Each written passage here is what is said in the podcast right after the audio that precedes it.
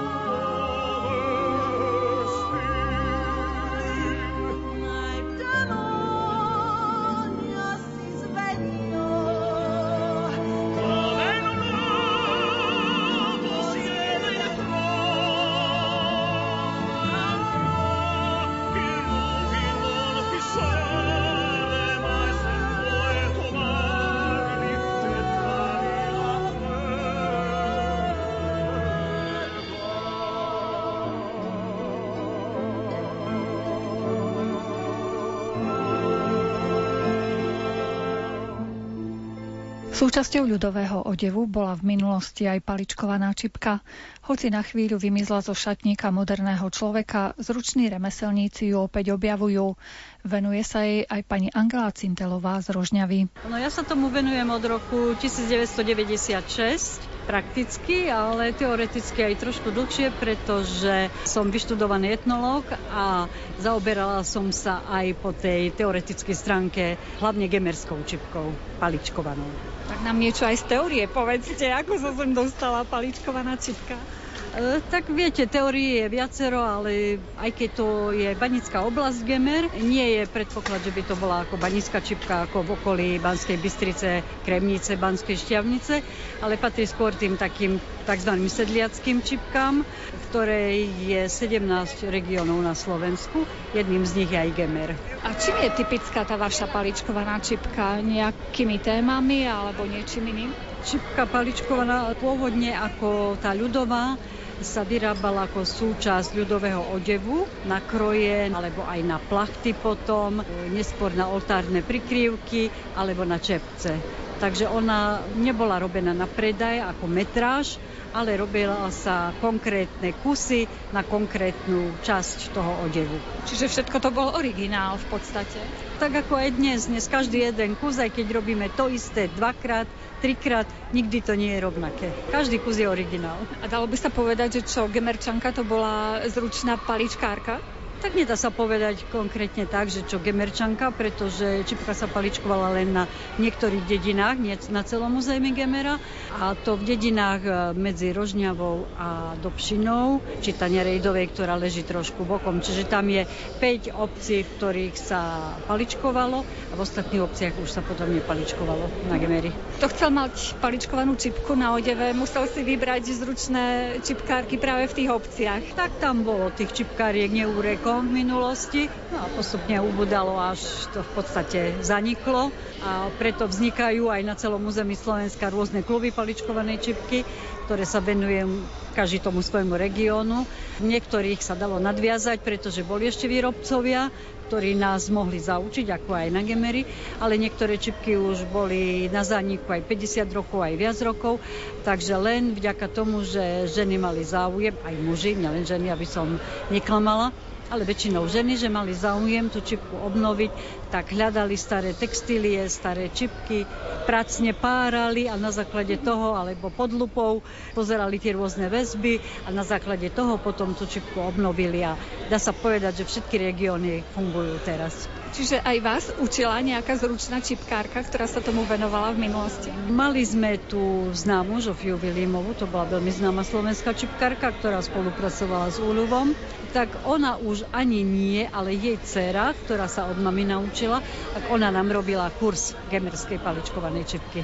Poďme k vašej tvorbe. Čo všetko ste už dokázali z tej paličkovanej čipky vyrobiť? Ja myslím, že z paličkovanej čipky sa dá vyrobiť skoro všetko. Od topánok, cez odevy, cez rukavice, cez goliere, cez čiapky, cez čepce, kabáty, čo len chcete. My sa venujeme, zo začiatku, keď sme začali, založili klub, je tomu už 20 rokov, tak sme väčšinou paličkovali prevzaté predlohy z Čiech lebo toto bolo dostupné, na Slovensku ešte to nebolo tak rozšírené, no ale postupom času na Slovensku, ako som spomínala, že sa obnovovali tie staré regionálne čipky, našlo sa zo pár takých zručných, ktorí vedeli tie čipky prekreslovať. No a dnes e, vyrábame hlavne nejaké prestieradla, buď celočipkové, alebo len s čipkovým okolkom a v posledných rokoch sa venujeme takým drobnostiam, také bižutérii paličkovanej, ktorá je v móde a ktorá na takýchto, pri takýchto príležitostiach, na takýchto podujatiach, ako je dnes, je taká aj cenové dostupná, takže si ju ľudia môžu bez problémov zakúpiť. Lebo keď máte vyrobiť celočepkovanú nejakú prikryvku, tak to ide do stoviek eur a to je v podstate nedostupné. No a potom v rámci klubu, ktorý máme v Rožňave, vyrábame potom také, by som povedala, expo kusy, výstavné kusy. Každý rok máme určitú tému, a ktorú potom spracujeme. Je to náročné finančne? Myslím, tie paličky si kúpiť, nitky a tieto všetky veci k tomu? Treba investovať do toho, lebo keď si chcete celú zostavu, ako na paličkovanie, valec, podstavec, paličky, stojí to okolo 40-50 eur, podľa toho, že aký počet paličiek si dáte vyrobiť, ale už potom ten materiál, no aký materiál si kúpite, z takého potom môžete vyrábať. No už keď robíme potom takú tú bižutériu, tak tie komponenty potom, no treba investovať do toho trošku. Tie nejaké perličky tu vidím, drevené rôzne korálky, všetko možné. Keďže dnes manažment fičí, musíme sa venovať trošku aj tomuto, ako hovorí sa, obal predáva, tak musíme zainvestovať aj do nejakej obalovej techniky, aby to pekne aj vyzeralo. Snažíme sa, aby to už vyzeralo na nejakej úrovni, aby to nebolo len také, že halabala, niečo sa vyrobilo a sa to prinieslo. Ak nás počúvajú poslucháčky, možno aj mladšie, a chceli by sme im vysvetliť, že v čom je to čaro tej paličkovanej čipky, prečo vy sa tomu venujete, čo by to bolo? Myslím, že každá žena má v sebe zakodované nejaký ten vzťah k textiliám, k nitiam, či pleteniu na ihliciach, háčkovaniu, vyšívaniu a ktorá sa raz do toho chytí, tak ja tvrdím, že tomu prepadne potom.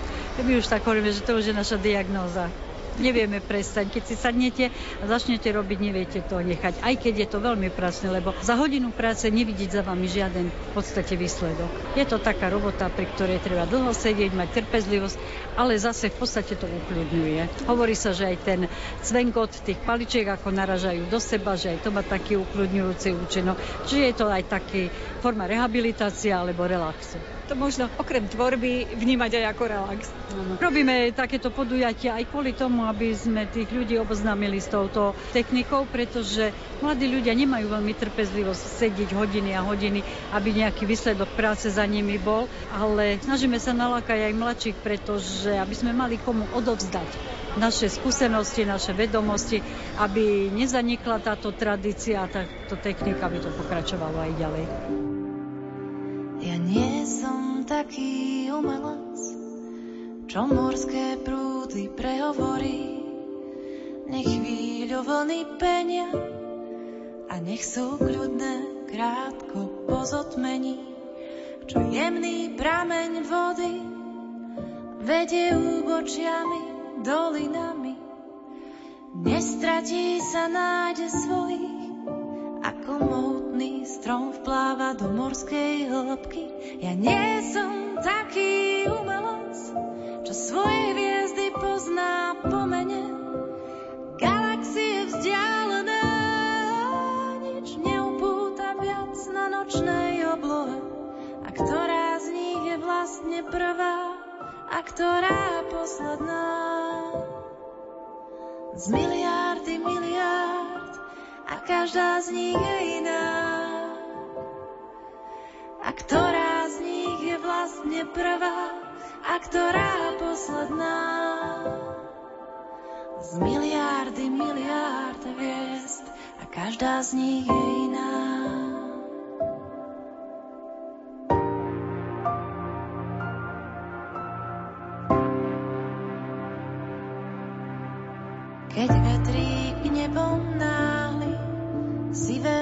Mračná po letnej oblohe, veľa se plátno maliara, rýchlo mení obrazy na scéne.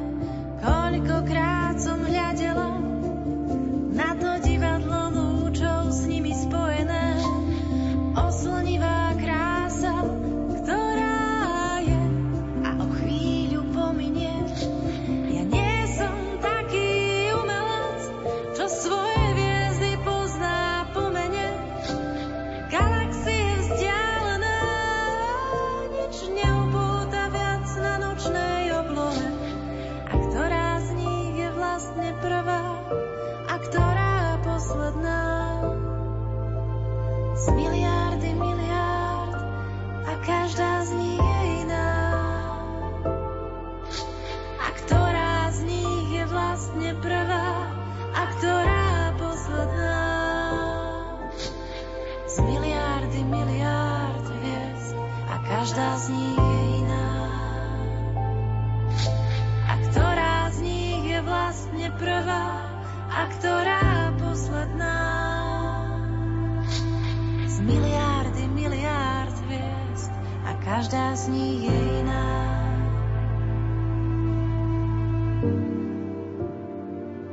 Ocenenie srdce na dlani získalo 11 dobrovoľníkov Prešovského kraja.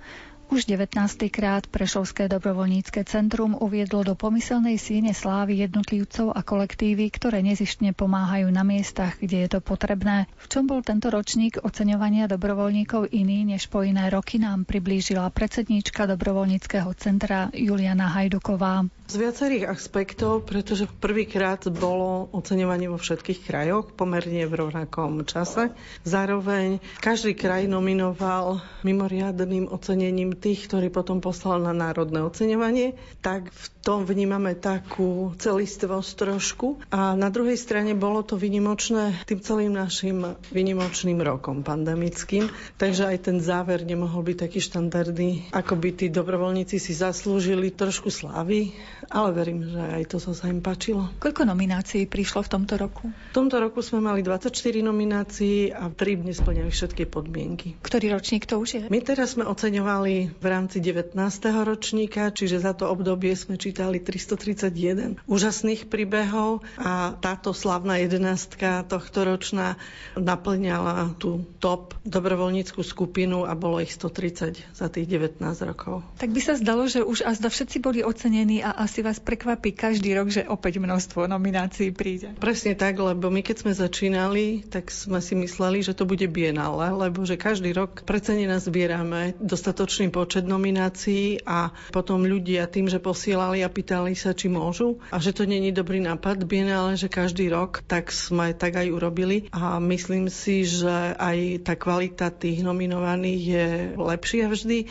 Ľudia sa už naučili, čo od nich vyžadujeme a prečo ten niektorý neprešiel, nie preto, že má inú kvalitu, ale treba prizerať aj na to, čo je napísané, nie všetkých poznáme, takže ten, kto píše, musí si uvedomiť, čo na ten papier kladie. A kto nakoniec vyberal? Tá porota z koho pozostávala? Naša hodnotiaca komisia sa vlastne obnovila len o jednu členku, čiže štandardne máme skupinu, ktorá má už také zažité podmienky, rozumieme si a myslím si, že to, že je taká etablovaná, dáva ako taký s tým, ktorých sme vyberali. Oceňovanie dobrovoľníkov v Prešovskom kraji je jedna z vašich aktivít Prešovského dobrovoľníckého centra. Čomu ste sa venovali v priebehu celého roka? Tým, že začiatok roka bol pán pandemický a nemohli sme s dobrovoľníkmi pracovať na osobných stretnutiach, tak sme využili ich chuť zapojiť sa a jedna skupina písala listy seniorom, ktoré proste sme potom odnášali do, za určitých tých podmienok do domu seniorov. To bolo tiež veľmi také emotívne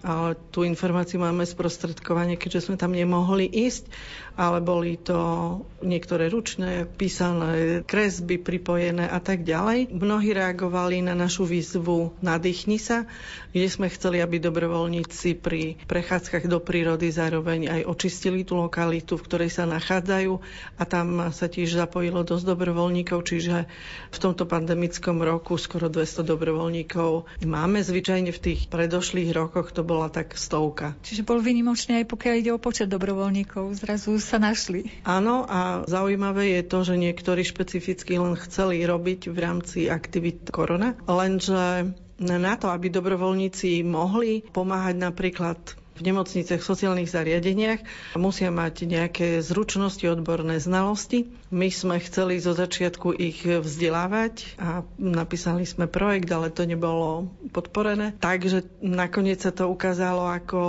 krok, ktorý si neskôr uvedomili ľudia, že mohli, že to bola dobrá myšlienka, že bolo by to užitočné. Ale tak vždy sa všetci učíme a myslím si, že aj tí dobrovoľníci si uvedomujú, že nemôžu vstupovať ani len tak do bytov, že sme ich museli mať podchytených dohodov, mali vizitky, pretože aj tu v Prešove sa stalo, že v tej prvej várke mladí muži sa predstavili, že sú dobrovoľníci a dôchodky neokradli. Ale bolo to hneď v začiatkoch, čiže hneď aj policia bola ostražitejšia. Aj my sme im vždy zdôrazňovali, že ne, musia sa nahlásiť a nesmú robiť niečo, ani prudké pohyby, aby sa ľudia nebali. V podstate také zlé meno urobili dobrovoľníkom títo ľudia. Jednak a zároveň potom aj mesto trošku cuvlo, lebo každý má obavy o tých starkých a naozaj ten čas na overenie si nebolo. Komunikovali sme mailom a ja tvrdím, že kontakt človeka s človekom je oveľa efektívnejší na spoznanie, aj keď nevieme všetko o ňom, ale dá sa veľa vyčítať. No ale postupne sa to tak utriaslo a vravím, ako, že tá ďalšia vlna už bola taká lepšia. Prvý šok sme mali vlastne pri výbuchu bytovky, no to sme ako naozaj všetci kmitali. Ale je také obdivuhodné až, že množstvo ľudí reaguje veľmi pozitívne, ak cítia, že je to užitočné a že tie ruky tam treba. Vtedy to bolo až tak, že až veľa. Čarou obyčajných vecí posypalo túto zem. Po kúskoch si všetko zbieram len tak do šatky. Zaslúži si obdiv viac jak slávnych ľudí sieň. Úsmev krásnej tety s trhou so slivkami z vlastnej záhradky.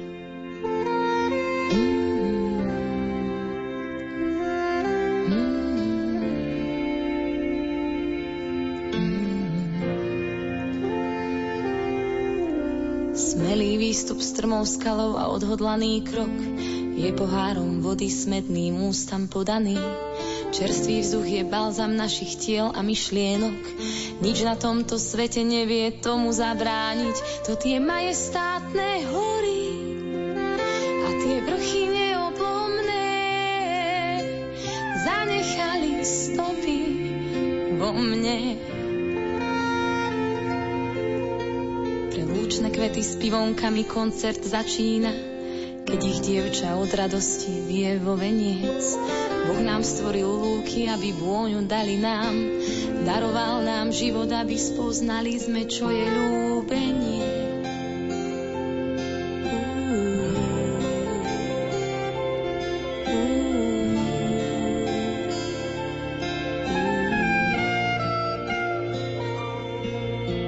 Srdce hodzaj bez nôh vie byť bežec najlepší, ak sa na to vedia oči inak pozerať. Slovo od priateľa ho veľa viac poteší, keď sa naša cesta chybným smerom uberá, to tie usmievavé oči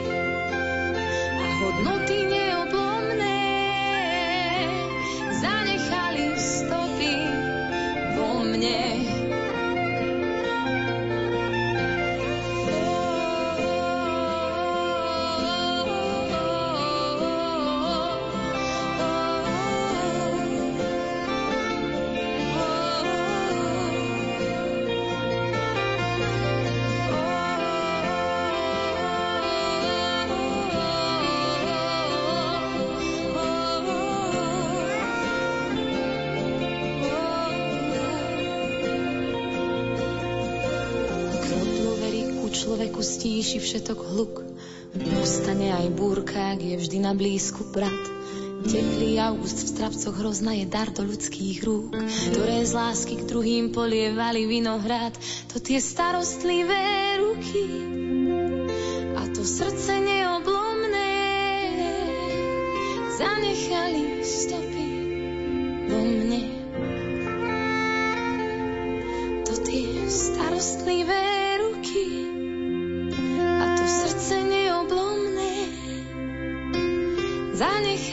stopy, zanechali stopy, zanechali vo mne.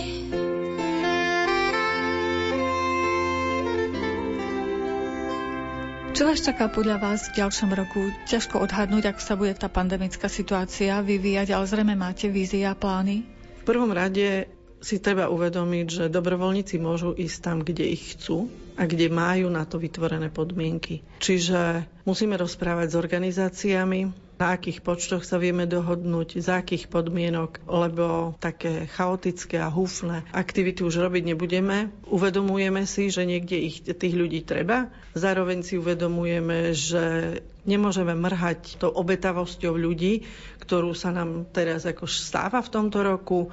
Nás to mrzí a vieme, že mnohí sme možno aj odradili, ale nedalo sa inak v tejto dobe.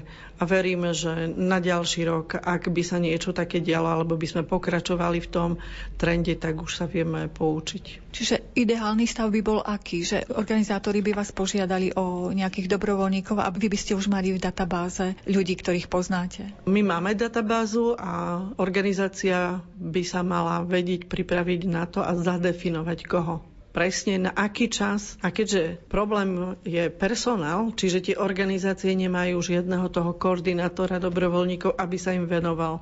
Lebo to je nový človek v tom týme. A bohužiaľ aj sociálne zariadenia potrebujú aj ošetrovateľské a pracovníčky z úradu práce ktorí sú tam evidovaní, nemajú záujem a nechcú ísť do týchto zariadení. A štát ako keby nemal paku na to ich prinútiť. A to je ďalší taký nepríjemný fakt pre tých dobrovoľníkov, ktorí niekde vstupujú a vedia, že a teta prišla z Rakúska a ona nikde nechce ísť. Že oni vlastne skoro zdarma pracujú naozaj len za tie základné veci a niekto, kto by sa mohol tomu profesionálne venovať, tak nemá ochotu. Nemá, lebo za iné robí v zahraničí. Napriek tomu vás to nikdy neodrádza. Stále máte ešte silu aj organizovať, aj koordinovať tých dobrovoľníkov.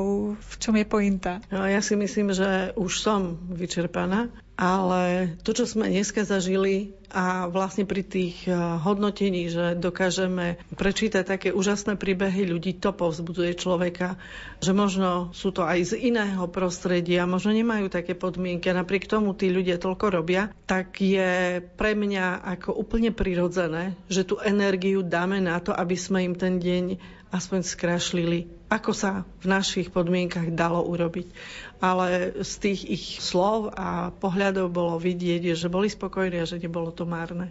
V kategórii kolektív získali ocenenie obyvateľia obce Miklušovce. Ocenenie za nich prevzala starostka Mária Čuchtová. Máme ľudí, ktorí sú ochotní pomôcť bez nároku na nejakú odmenu, proste nezištne a ja si to veľmi vážim. Ocenení boli len niektorí z nich, môžeme ich menovať? Môžeme ich menovať. E, bol to Jozef Senčák, Pavol Krivoš a Pavol Guman, mladí muži z našej obce. V čom sú výnimoční, že ste ich nominovali? Napríklad poviem o Joškovi Senčákovi, zaujímavý. Veľmi sa mi páči napríklad jeho aktivita, že nakúpil kvetiny jarné, cibuľoviny a posadil okolo miestnej komunikácie. Na jar rozkvítli narcisy a krokusy a bolo to úžasné. Mladý muž, ktorý chcel, aby tá dedina nejak esteticky vyzerala a okrem toho veľmi som si vážila to, že keď prišla búrka, tak zvážal turistov z rozprávkového chodníka, ktorí sa vlastne ocitli v tejto búrke úplne nezišne, bez toho, že by čakal nejakú odmenu alebo čo proste z toho svojho dobrého srdca. Takže takisto, keď sme mali požiar v roku 2018 v našom lese horelo dvakrát, bez problémov sadol do auta a išiel pomáhať. Okrem iných, samozrejme aj iní pomáhali, ale toho Joška by som takto vyzdvihla. Potom Paľo Guman a Paľo Krivoš, jedna turistka si zlomila tohto roku nohu na našom rozprávkovom chodníku na skalách, čo je neprístupný terén. A ja som vlastne v tom momente nebola v obci, tak len telefonicky som to nejak vybavovala, lebo zachranári povedali, že oni nie sú horskí zachranári, že teda nemôžu ísť do takého terénu. Tak tí chlapci, ten Páľo Krivoš išiel, utekal do Klenova po Gázik a odviezli tú zachranárku hore ku tým skalám s tým Páľom Gumánom to iba život píše takéto príbehy a ja som im veľmi vďačná, že sú ochotní pomáhať. V kategórii jednotlivci bol ocenený podnikateľ, pedagóg a otec troch detí František Oľha. Daroval takmer 5000 ochranných štítov, predovšetkým zdravotníkom. Bolo to tak, že vlastne my sme ten materiál mali u seba, nejakí ľudia vedeli, že ho máme. Prišli za nami, či to vieme vyrobiť. E, prv to boli len také mailové kontakty, že všetci vedeli, že máme aj 3D tlačiarne, okrem klasických tlačiarní. No a začali sme to robiť a zrazu sme prišli na to, že ono je to drahé, to stojí veľa času, materiál niečo stojí a ja som si povedal, že teda tým ľuďom to nemôžem urobiť, proste ide o zdravie, že od nich zoberiem peniaze a teraz sme stáli pred rozhodnutím teda, ako to dáme tým ľuďom. Ja som povedal, no tak už keď to nevieme predať, lebo sa mi to zdá proste nekresťansky drahé a mal by to dodávať štát, tak to dajme zadarmo proste. Tak peniaze boli, sú a budú, ale zdravie a zdravie ľudí nebude. No a vlastne postupne sme to začali šíriť aj prostredníctvom sociálnych sietí a aj v Bratislave zubári, aj vo viacerých mestách. Hlavne zubári na začiatku boli na tom úplne katastrofálne, pretože však treba robiť. Je to zdravotníctvo, zuby sú bolestivá a nepríjemná vec, keď človeka bolia a oni v tom čase fakt tej prvej vlne boli absolútne beznadejní a bez štítov sa ich povolanie nedá urobiť. A to isté bolo chirurgia, či už zoberiem chlapci na chirurgii, tým som pravidelne každý deň tam vozil nové štíty, nové folie a nejak tak sme sa proste rozhodli, že to urobíme zadarmo. Ľudia sú čudní, doba je svojská a moju dušu chcú cudzie vojska, len s láskou. Viem to ustáť iba s láskou ako báseň vo víre strachu. Zní pravda, že sme nič navyše z prachu, len s láskou. Viem to ustáť iba s láskou. Bez citu nie to dní, čo sa rátajú za dní víťazné. Každému dané je len pár nocí, aby zažil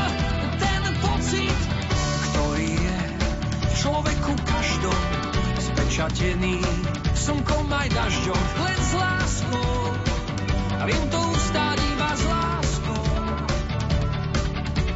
Keď stojí svet a s ním čas, mne nevadí, že žijem len raz, lebo s láskou všetko sa dá.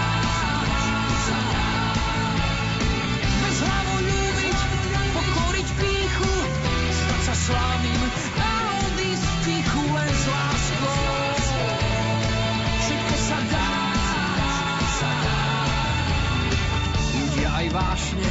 všetko sa mení a ja to poviem v plnom znení len s láskou. Viem to ustáť iba s láskou. Bez citu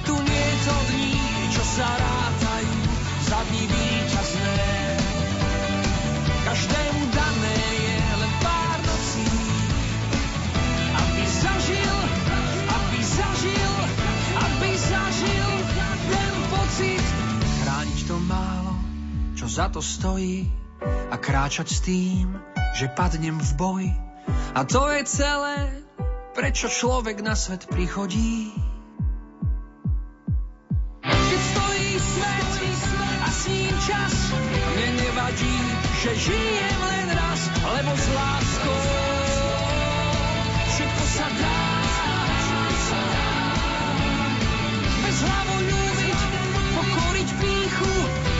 sa slávnym a odísť v tichu len s láskou. Všetko sa dá. Ľudia sú čudní, doba je svojská a moju dušu chcú cudzie vojska len s láskou. Viem to ustáť iba s láskou.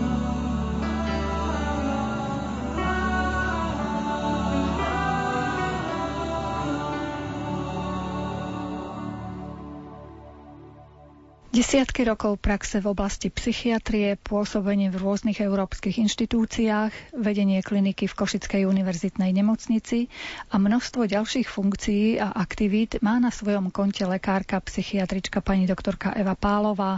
K tomu treba ešte prirátať jej neúnavnú osvetu prostredníctvom prednášok pre širokú verejnosť či v médiách. My sme sa s pani doktorkou porozprávali na 10. Československom neuropsychiatrickom sympóziu v Červenom kláštore, ktoré niesli jej podpis ako organizátorky podujatia a začali sme práve pri téme osvety. Ono by sa to ťažko dalo robiť bez toho, aby ste niečo mohli aj ukázať. Ono v podstate v minulosti to naše pracovisko bolo typické tým, že žiadne mreže, žiadne uzavreté priestory, moja bývalá sekretárka vždy hovorila, aký deň otvorených dverí. My máme každý deň deň otvorených dverí, takže my sme nikdy nerobili napríklad takúto kampaň, pretože si myslím, že v Košiciach sme boli známi ako pracovisko, kde naozaj sa nemusíte dobíjať cez mreže, sú moderné izby, dvoj, postelové, vlastné zariadenie, ako naozaj zariadenie, ako má byť v 21. storočí.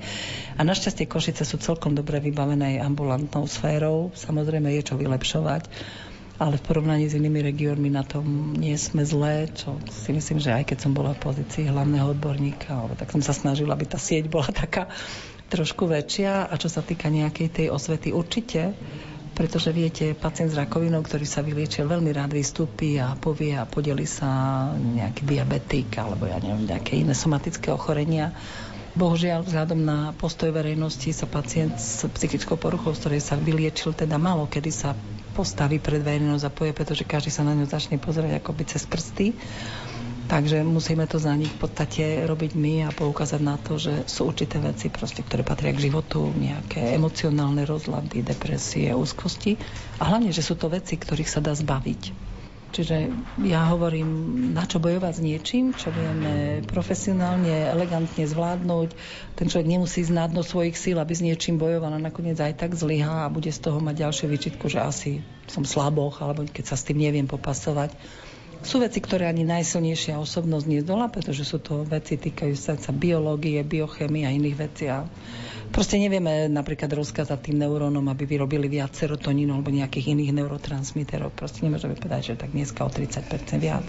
Na to sú určité moderné postupy a bohužiaľ často k tomu rozprávajú ľudia rôzne, musím povedať rovno hlúposti, a nepodložené veci a šíria to ako zaručenú informáciu, nič o tom nevedia, takže treba niekedy proste uviesť tie veci na pravú mieru ohľadom závislosti na antidepresívach napríklad treba rozlíšiť, že sú lieky ako sú anxiolitika, antidepresíva. Na antidepresíva neexistuje závislosť, zatiaľ čo na anxiolitika áno. Ale pritom, keď sa pozriete okolo seba, každý pojedá, nechce menovať, ktoré lieky, ale keď sa pozriete do tabulky predpisovanosti, tak sa pohybujú na 3. 4. mieste lieky na spanie a podobne. Tam to nikomu nevadí. Keď nikomu napíšete antidepresíva, tak až čo ti to píšu a vieš, ak ťa to zmení a rôzne takéto reči okolo toho. Takže myslím si, že ono Treba robiť také rôzne edukačné kampanie a podobne. Tento rok to trošku pokulháva, pretože existuje v Európskej únii kampaň, ktorej sa hovorí Európsky deň depresie. A tento rok bohužiaľ sme ho museli preskočiť. Je zvyčajne 1. október, no ale vzhľadom na všetky tieto opatrenia, tak sa táto kampaň tak koná, nekoná. Je to také, myslím si, že všetkých virtuálnych kampaní majú ľudia už dosť, takže ono sa to tento rok tak nejak pozvolná, ale tak dúfam, že budúci rok zase nájdeme nejakú vhodnú tému a vtedy sa robia besedy, prednášky, rôzne edukačné materiály, letáčiky a podobne. Tak možno, že keď budeme mať o rok Európsky deň depresie, že sa nám podarí možno urobiť takúto reláciu aj čo sa týka nejakej novej kampane ohľadom depresívnych poruch. Vy úzko ste spolupracovali aj s rôznymi pacientskými organizáciami alebo so združeniami rodičov, ktorí majú uchorať deti. V čom vidíte význam? Ja som bola napríklad na Vianočnom podujatí vašom, kedy som nevedela rozoznať, že ktorý je teda pacient, ktorý je lekár. Takže v čom vidíte význam takýchto stretnutí, takých normálnych vianočných? No gro tých našich aktivít sú tie afektívne úzkostné poruchy a sme známi ako pracovisko, ktoré pracuje s pacientmi s obsedantnou poruchou a tam vlastne pracujeme aj s tým občianským združením OCD Stop, kde sa venujeme obsedantom a Ja len tak s úsmevom spomínam na časy, kedy som sa začínala tomu venovať a mali sme hospitalizovaných z 15 tisíc pacientov jedného z OCD. Teraz ich máme niekoľko desiatok do roka, čiže platí, že keď sa o niečom nehovorí, tak sa tí ľudia neuchádzajú o pomoc, lebo nevedia vlastne, že čo s tým majú robiť. A takto si aj v rámci tej svojej webovej stránky, aj v rámci potom takých kontaktov medzi sebou sme prekvapení, kto sa s kým kde stretne, spojí a funguje to tak, že okrem takých ako OCD Eduka sa robili trojdňové podujatia a potom robíme taký ten víkendový program, presne kde, ako hovoríte, sa stretnú pacienti, ich príbuzní alebo sympatizanti a terapeuti a tam sa rieši problematika, to je niekoľko desiatok ľudí, takže naozaj ten program musí byť dobre postavený. Vianočné stretnutia, také jednodňovky na nás nakoniec vždy nejak vymôžu to stretnutie. A ja si myslím, že je úžasné, keď neviete rozoznať pacienta a príbuzného alebo lekára, lebo to znamená, že tí ľudia sú dobre zaliečení, fungujú, zlepšujú sa. Možno nie vždy tak rýchlo, ako by chceli, no ale keď niekto príde po 10-15 rokoch, kedy má určitú poruchu, tak nedá sa čakať, že za 10-15 týždňov bude úplne von, ale musím povedať, že keď je spolupráca s pacientmi, vždy sa podarí ten stav aspoň o niečo zlepšiť. A niečo je otázka času, trošku vydržať, vyčkať, neplašiť sa, netlačiť sa do niektorých vecí, dať tomu trošku taký prirodzený priebeh. Takže áno, majú význam určite tie aktivity tým ľuďom sa mnohým uľaví, povedia, aha, tak už konečne viem, čom je. Nikdy som to nevedel zaradiť. Myslel som si, teraz už sa síce pohľadajú niekedy na internete, tam sa nájdu v niektorých tých príznakoch a stránkach, len stále je to tak, že aha, asi a čo ďalej. Čiže chýba ten krok a ja stále pri každej príležitosti pripomínam, že prístup k psychiatrovi je bez poukazu.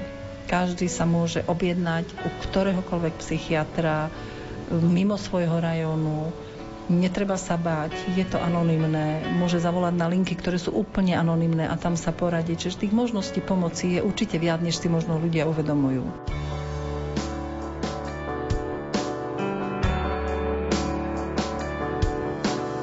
Empatia je smer, kľúč od srdcí a vie smutok iný aj smiech nerozumieš tak nie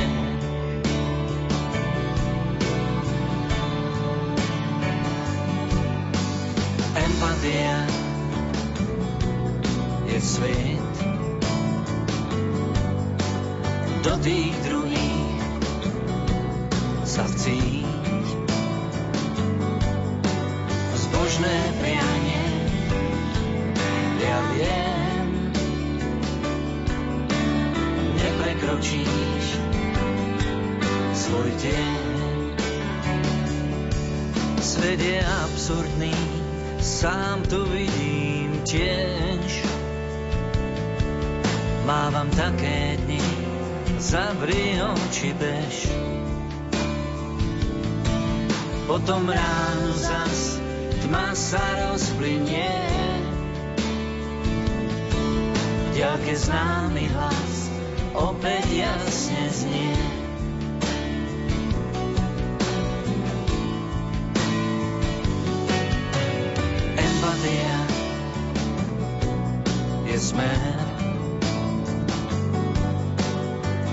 Srdcí,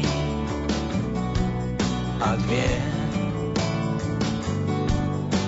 smutok iný, aj smiech, nerozumieš, tak nie.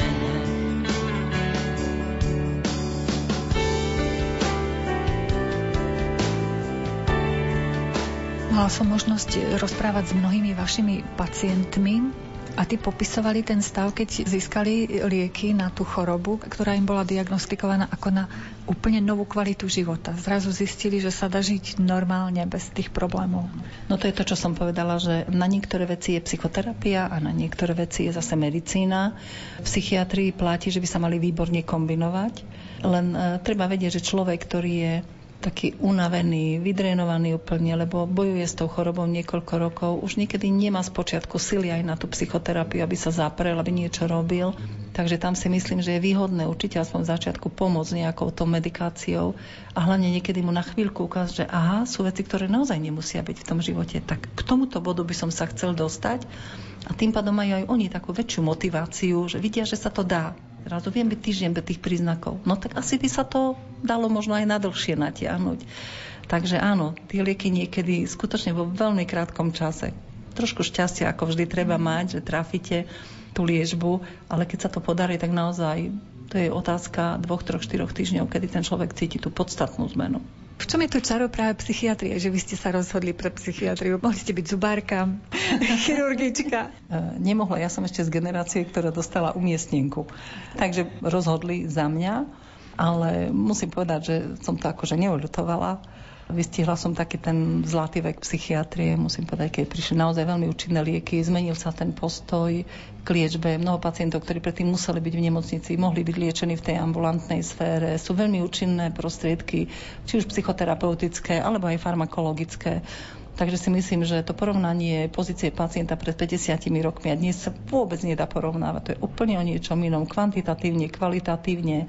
Takže tých ľudí chcem pozbudiť v tom, je pravda, že niekomu možno ten prvý liek nesadne, ale nikto neprestane liečiť angínu, lebo prvé antibiotikum nebolo účinné. Úplne v pohode berie druhé, niekedy aj tretie. Tak neviem, prečo robia výnimku, keď ide o psychiatrické lieky. Aj tam nie vždycky to musí sadnúť a hlavne každý sme iný. Tu tá individualita zohráva veľkú úlohu.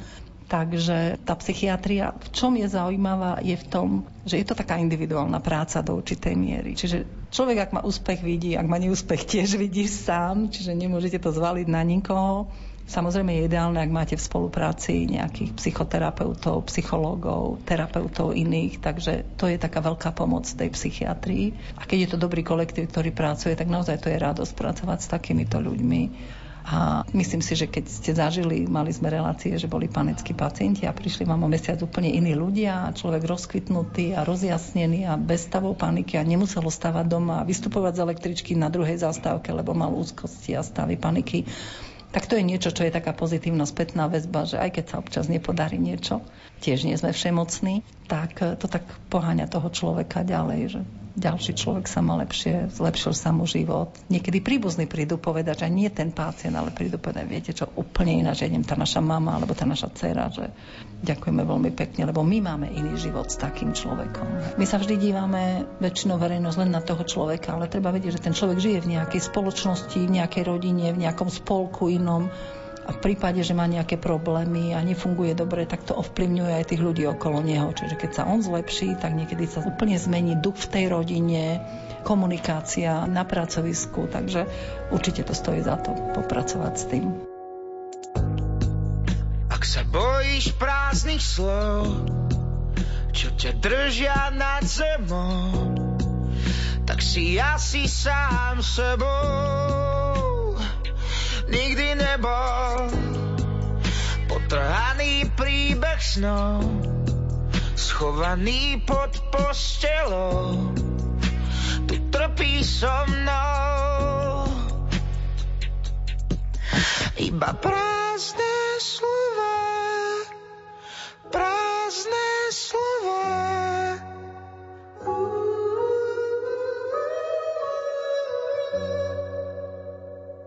Dokola iba prázdne slova, prázdne slova.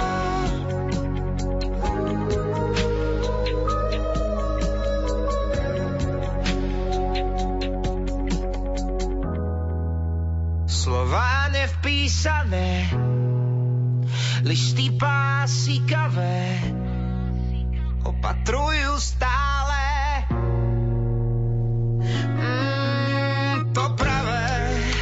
sa nikdy nestane. Životy presnívame, lebo v hlavách máme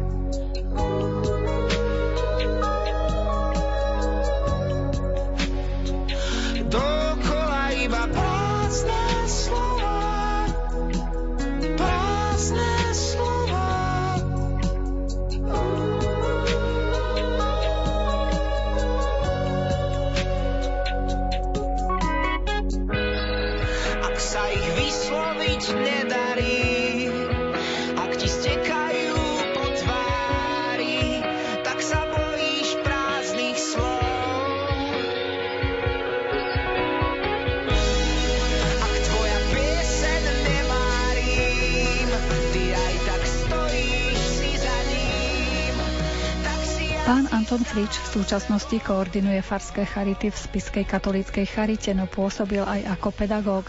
Pre svojich študentov zorganizoval výlet na Ukrajinu, odkiaľ si isto všetci doniesli množstvo obohacujúcich zážitkov. Ja som robil vlastne v Live Academy, čo taká medzinárodná stredná škola a tam bol taký program, že pre tie decka, aby videli, zažili aj trošku iný svet, tak tak sme vlastne pre nich pripravovali také rôzne zážitkové aktivity. Niektorí cestovali, niektorí robili adrenalinové športy a ja som vlastne vytvoril takú aktivitu, že sme chodili do rómskych táborov, rómskych osad na Ukrajine. A to boli v akom veku tie deti? To boli stredoškoláci. Čiže na Ukrajinu sme mali také pravidlo, že museli ísť už dospeli, čiže to boli tretiaci, štvrtáci, cez 18 rokov. Ako dlho ste sa tam zdržali väčšinou na tej Ukrajine? Bolo to tak, že na dva týždne, to bol vždycky jún, bol som tam teda dvakrát s nimi a potom som bol ešte niekoľkokrát mimo vlastne tejto aktivity. Pripravovali sme to tak dlhšie, možno ďalší mesiac predtým sa to pripravovalo. Zhruba 10 dní sme boli tam na mieste. Tam pôsobí taká slovenská zdravotná sestra Katka Pajerska, ktorá pochádza z také veľkej rodiny od Senca a s ňou som sa spojil a som mi vysvetlil, že o čo ide a vlastne nás ako učiteľov aj študentov z tej školy Live Academy nás tam pozvali a, a boli vôbec prekvapení z toho, že sme prišli to boli také úžasné zážitky. Aj tí Romovia boli z toho šoku, že nejakí takíto ľudia zo západu, teda zo Slovenska, prišli medzi nich a že sú ochotní s nimi tráviť celé dní, niektorí dokonca aj tam prespať v nich a zobrať tie usoplené a špinavé decka na ruky a hrať sa s nimi a pracovať s nimi. My sme sa vždy snažili tie aktivity robiť tak, aby to malo aj nejaký zmysel, že to nie len také, také že sa ideme pozrieť, ako žijú chudobní ľudia na Ukrajine, ale aby sme im aj nejakým spôsobom pomohli. Čiže tam boli rôzne vzdelávacie aktivity, deti sme brávali na výlety, lebo to bolo pre nich veľmi veľmi vzácne, že vôbec sa dostali z tej osady niekde inde. Čiže sme išli, išli sme s nimi do Lona parku, išli sme s nimi sa kúpať, išli sme s nimi na túru, na výlet a tak ďalej. Katka bola veľmi rada, že môže zobrať 30-40 detí, lebo to ona, keď ide sama, tak ona tak do auta zobere možno 10 detí a viacej nie. Čiže ona veľmi uvítala, že, že je viacej dospelých ľudí, ktorí môžu ísť s ňou a tým deťom sa venovať v tom pri druhej ceste sme vymýšľali taký projekt, že sme im tam postavili také vyvyšené záhony, lebo väčšina tých rómskych osad na Ukrajine má to takú zaujímavú históriu. To boli vlastne maďarskí Rómovia, ktorí sa tam dostali ešte za Rakúsko-Uhorska a oni tam vlastne aj ostali. Oni sú aj považovaní za maďarské etnikum. Aj Maďarsko im dosť, dosť veľa pomáha. No ale spatria medzi absolútne najchudobnejšiu vrstvu vôbec, ako najchudobnejších ľudí, akých som kedy zažil. Hej, to naši Rómovia sa majú porovnaní s nimi veľmi dobre. Lebo u nás máte aspoň také, že nejakú základnú zdravotnú starostlivosť. Z tých peňazí, čo dostanete, sa aspoň najete ale tam nedostanete nič, tam sociálny systém neexistuje, zdravotné, oficiálne zdravotníctvo na Ukrajine zadarmo, ale nie je zadarmo vôbec, tam si za každý jeden úkon, za všetko musíte zaplatiť. Čiže toto tiež pre nich platí, že kam, keď aj ochoriete, tak buď zomriete, alebo nájdete niekoho, kto vám zaplatí hej, návštevu lekára, alebo, alebo operáciu, alebo podobne. Čiže naozaj toto úplne iné, iné problémy. No a tie naše decka sú z celého sveta, čiže tam sme mali také zaujímavé scény, že sme mali devčinu z Egypta, a tie rómske deti boli úplne hotové z toho, že prišiel niekto černejší ako oni lebo že má kušeravé vlasy a, a podobné veci. Mali sme tam aj z Afriky deti, boli tam naozaj niektoré deti z veľmi bohatých rodín, aj niektoré deti z takých eh, lepšie postavených rodín, čiže to oni, oni prvýkrát napríklad zažili takúto chudobu a, a boli z toho naozaj v šoku a myslím, že to malo na nich pozitívny vplyv. Čiže v tomto smere, ako ja by som odporúčal naozaj každej jednej strednej škole, zoberte decka na týždeň, na dva z toho roku niekde, kde zažijú niečo úplne iné, čo zažívajú v bežných životoch. To je, to je úplne úžasná skúsenosť a veľmi to odporúčam. Zdvihni, zdvihni hlavu hore, pozri, slnko je na obzore Nepozeraj za seba, ešte chvíľu je tam tma. Nechaj všetko za sebou, veľa svetla pre tebou. Zdvihni, zdvihni hlavu hore, pozri slnko, zase na obzore. Nechaj všetko odísť preč, veď o chvíľu za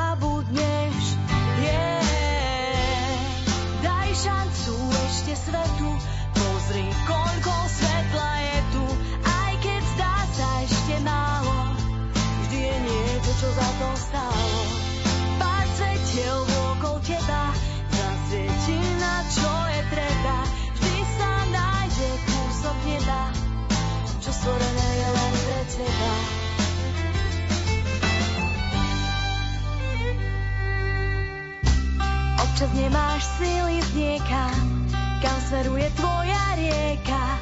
Pošepkám si dobre je mi, keď vôkol mňa sú samé zmeny. Nezdávaj to, vzopni dlane a povedz mi, že mi to dáme. Pošepkám si, silu mám, i keď život si vzdal svoju daň. Nechaj všetko Veď o chvíľu zabudneš. Yeah.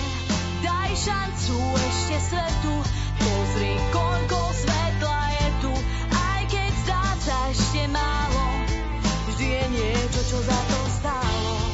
Pár svetiel okolo teba, zasvieti na čo je treba, vždy sa nájde kúsok neba, čo stvorené je len pre teba.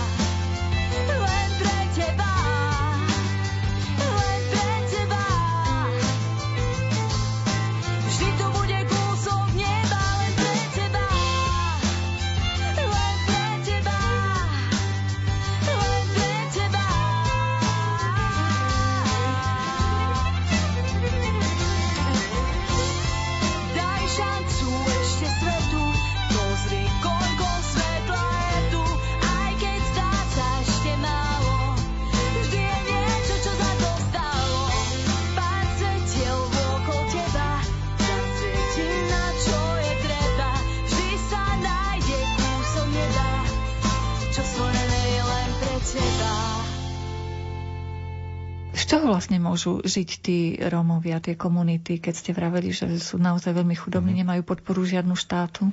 No, oni žijú z takých bežných prác, že pomáhajú rilovať záhrady alebo na stavbách, alebo zbierajú železo, alebo pripravujú drevo pre ľudí a rozvážajú im to rôzne také remeselné a nádenické práce.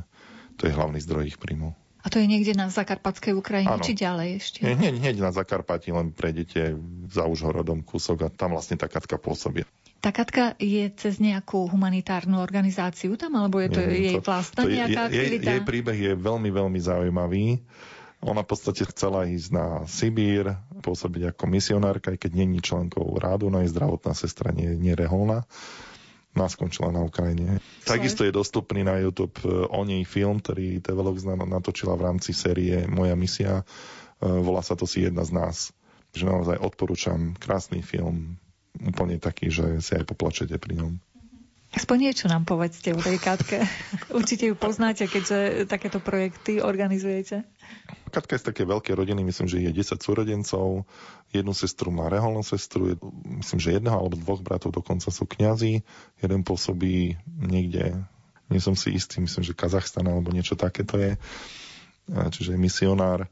Ona je normálne zamestnancom ako Mukačevskej eh, diecezy, čo je veľmi zaujímavé, že momentálne je biskupom vlastne maďarský Slovák Mukačevskej diecezy, eh, otec Anton nie veľmi rád rozpráva slovensky, ale rozpráva, rozpráva takou krásnou starou slovenčinou a veľmi dobre sa to počúva. No a ona vlastne má taký obchodík, kde cez deň e, pôsobí, to je taký obchod s knihami a suvenírmi pri katolickom kostole v Mukačeve a odtiaľ potom chodí vlastne k týmto Rómom vo svojom voľnom čase. Čiže to je taká aktivita. Keď ste mali spätnú väzbu potom od tých vašich študentov, čo ich tak najviac tam oslovilo na tom vašom výlete, to nazývajme dvojtýždňovom na Ukrajine? Áno, bol to čiastočne aj výlet. My sme tam išli normálne na takom 9-miestnom aute a 10 dní sme boli v týchto osadách a potom sme ďalších asi 5-6 dní strávili v rámci Ukrajiny, že sme spoznávali tú Ukrajinu, čiže malo to aj ten rozmer spoznávania krajiny a inej kultúry. Čo najviac rezonovalo, to, že boli prijatí, to bolo veľmi také zaujímavé. A to, že vôbec existuje takáto chudoba, že to pre nich úplne znamenalo zrazu otvorenie očí a rozšírenie obzorov, že pre nich to bolo niečo nepredstaviteľné žiť v takých podmienkach.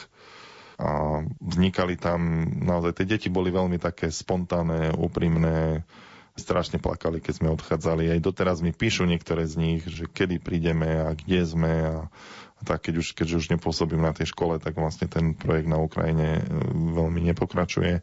Tento rok v júni to bolo obmedzené hlavne tou koronou, No ale ja verím, že ja stále tam mám dobré vzťahy na Live Academy, tak ja verím, že by sa nám mm, podarilo aj, aj sa na tú Ukrajinu ešte dostať a dá sa to teraz krásne spojiť aj s tým môjim súčasným povolaním, zamestnaním v rámci Charity.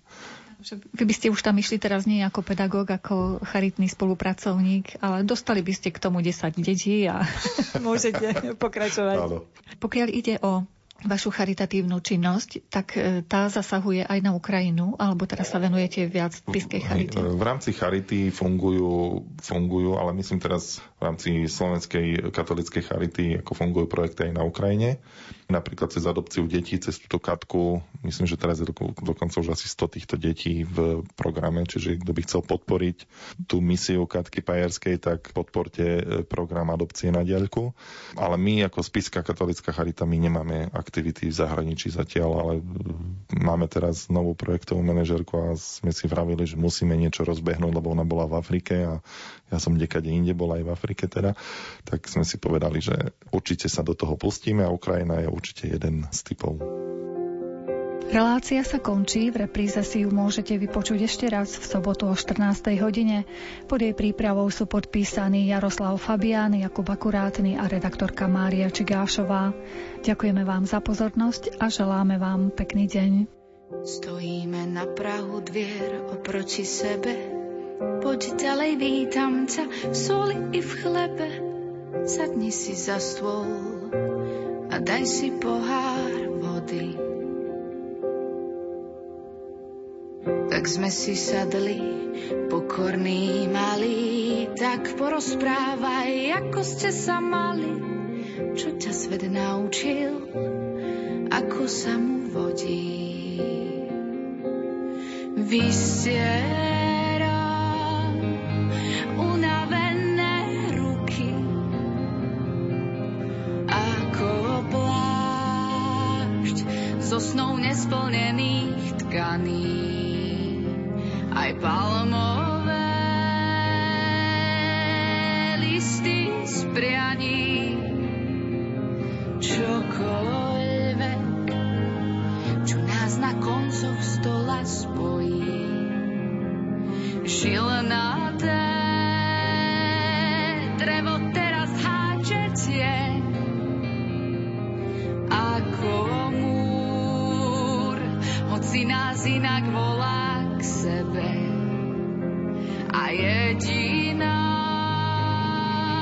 vec, ktorú potrebuje každý, je stôl plný slnka, hoci v biede.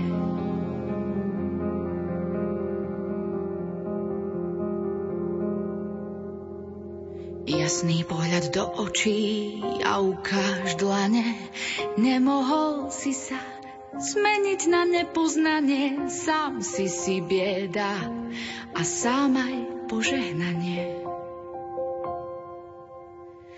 Na dubové drevo zaťaté peste a pol metra sa na tom mieste stalo ako nekonečné vzdialovanie.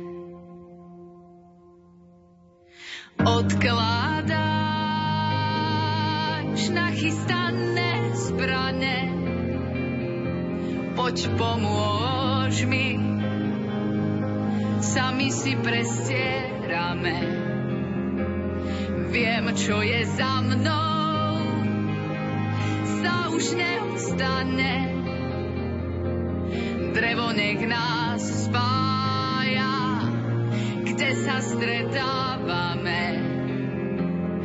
Vystieram unavené ruky, ako plášť so snou nesplnených tkaní. Aj palmové listy z prianí, čokoľvek, čo nás na koncoch stojí.